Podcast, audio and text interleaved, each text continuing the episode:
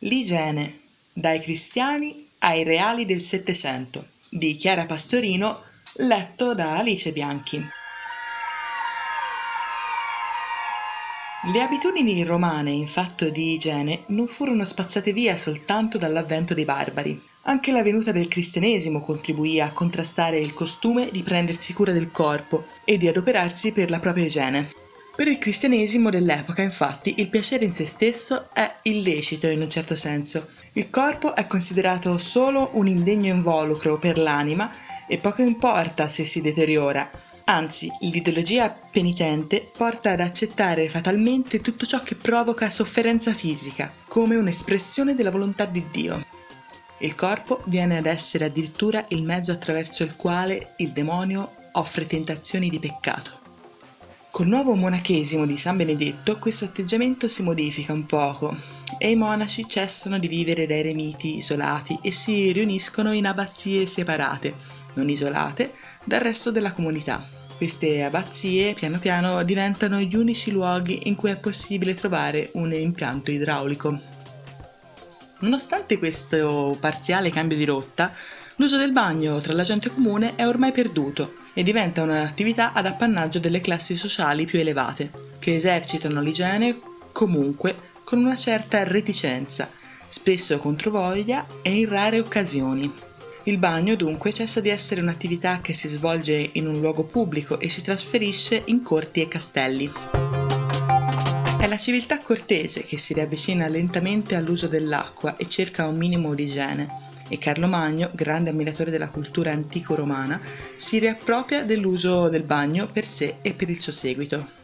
Lontani ormai dai fasti termali con le vaste piscine, dove avveniva questo rito sopravvissuto un po' zoppo al tempo? Il rito del bagno si svolgeva all'interno di piccole vasche, tinozze, simili a botti tagliate. Alcune di queste vasche erano di dimensioni tali da ospitare due persone, normalmente coppie di amanti, ma vi erano anche vasche per bagni di gruppo. E non era raro che questi bagni in compagnia fossero anche cedevoli tentazioni carnali. Le tinozze, riempite di acqua, ospitano qui uomini e donne intenti a fare il bagno all'interno di un bordello, come era definito. Di sicuro sappiamo che il bagno di gruppo rispondeva alla precisa necessità di risparmiare acqua, non più di così facile approvvigionamento dopo la distruzione degli efficienti acquedotti romani e al risparmio di tempo e fatica per le operazioni di riempimento, svuotamento e riscaldamento del prezioso liquido. A proposito di tentazioni, nonostante la pudicizia d'impronta cristiana, troviamo un'interessante testimonianza di bagno come gioco erotico citato in raffigurazioni della fontana della giovinezza come quella che è possibile vedere presso il castello di La Manta a Cuneo. All'interno delle corti medievali si fa via via strada una rinnovata passione per le fontane e i giochi d'acqua distribuiti in giardini dalle atmosfere incantate. Questo culto raggiungerà il suo massimo grado espressivo durante il Settecento. Le fontane in particolare diventano luoghi perfetti di corteggiamento e giochi di coppia. A questo punto della nostra storia medievale, le uniche vere e proprie tradizioni igieniche che coinvolgessero il corpo erano limitate a rapidi lavaggi di mani e viso, uniche parti considerate importanti da tenere un minimo pulite secondo il Galateo dell'epoca. La pulizia infatti era considerata solo un altro tra i comportamenti di buona educazione e per nessuna ragione come una necessità sanitaria o un piacere personale. Lavarsi le mani reciprocamente, poi, era considerato un vero e proprio atto di galanteria. Brocche e piccoli catini da tavolo facevano parte del corredo di ogni casa e servivano a sciacquare le mani durante il pasto, anche perché all'epoca era l'uso prendere il cibo direttamente con le mani. L'igiene personale si raggiungeva soprattutto attraverso l'uso di pettinini, pinzette, forbicine e piccoli scovolini netto orecchie, oggetti personali portati sempre con sé da dame e cavalieri, assieme a uncini nettadenti, spesso tenuti appesi al collo come ciondoli.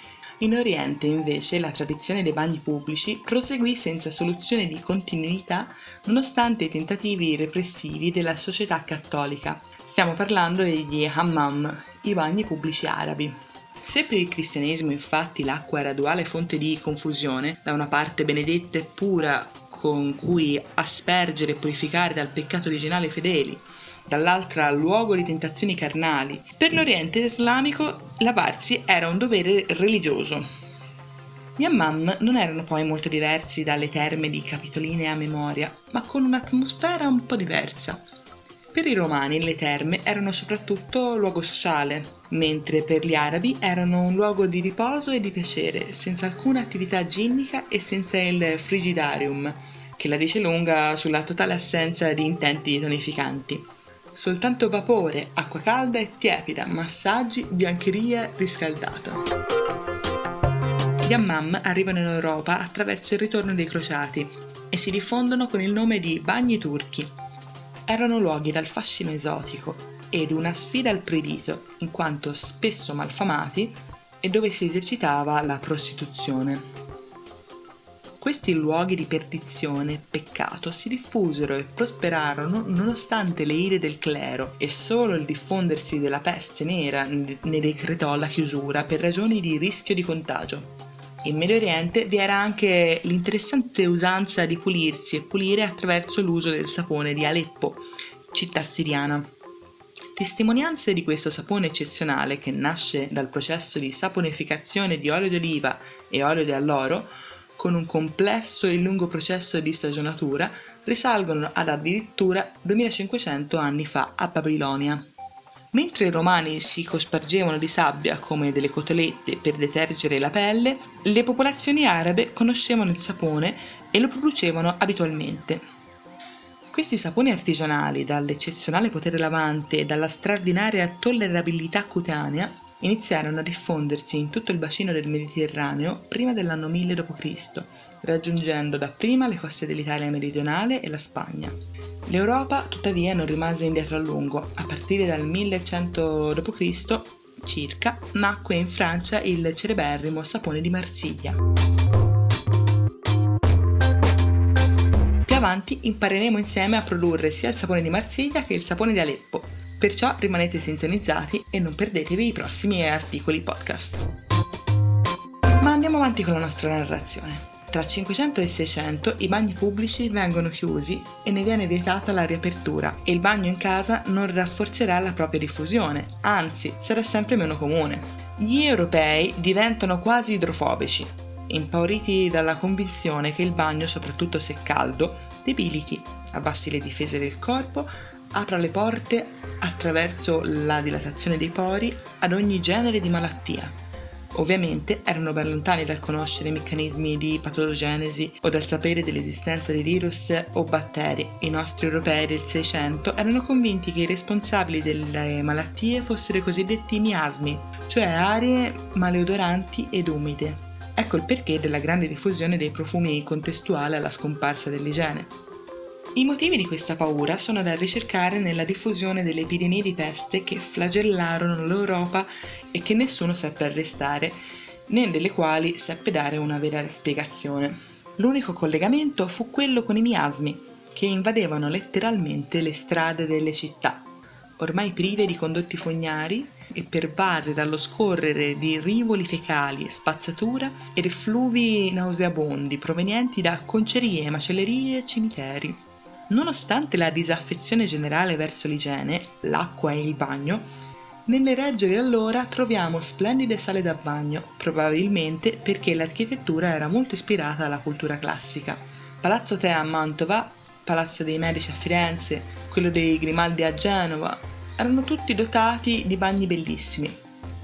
A Versailles vi erano oltre 100 stanze da bagno, sebbene nessuno a corte fosse propriamente estimatore dell'igiene e della pulizia. L'unica che faceva eccezione era la povera Maria Antonietta, detta l'austriaca, un po' malignamente, la quale portò dalla corte di provenienza l'usanza del bagno e si fece costruire una bellissima vasca per non rinunciare a questa abitudine. Questo però contribuì ad accentuare la sua cattiva reputazione. Ella dovette addirittura farsi cucire un apposito completo da bagno per non scandalizzare la corte.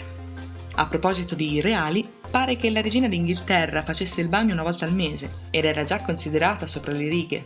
Il 600 e il 700 sono il tripudio dello sporco e della perfezione profumiera, che ricopriva l'arduo ruolo di camuffatore di cattivo odore. L'apparenza di pulito veniva reputata nell'uso di biancheria pulita, ma sotto le candide camicie prosperavano pulci, pidocchi, croste e irritazioni da sporco. Nel prossimo e penultimo appuntamento dedicato alla storia dell'igiene ci addentreremo nel periodo che vide la riscoperta della pulizia.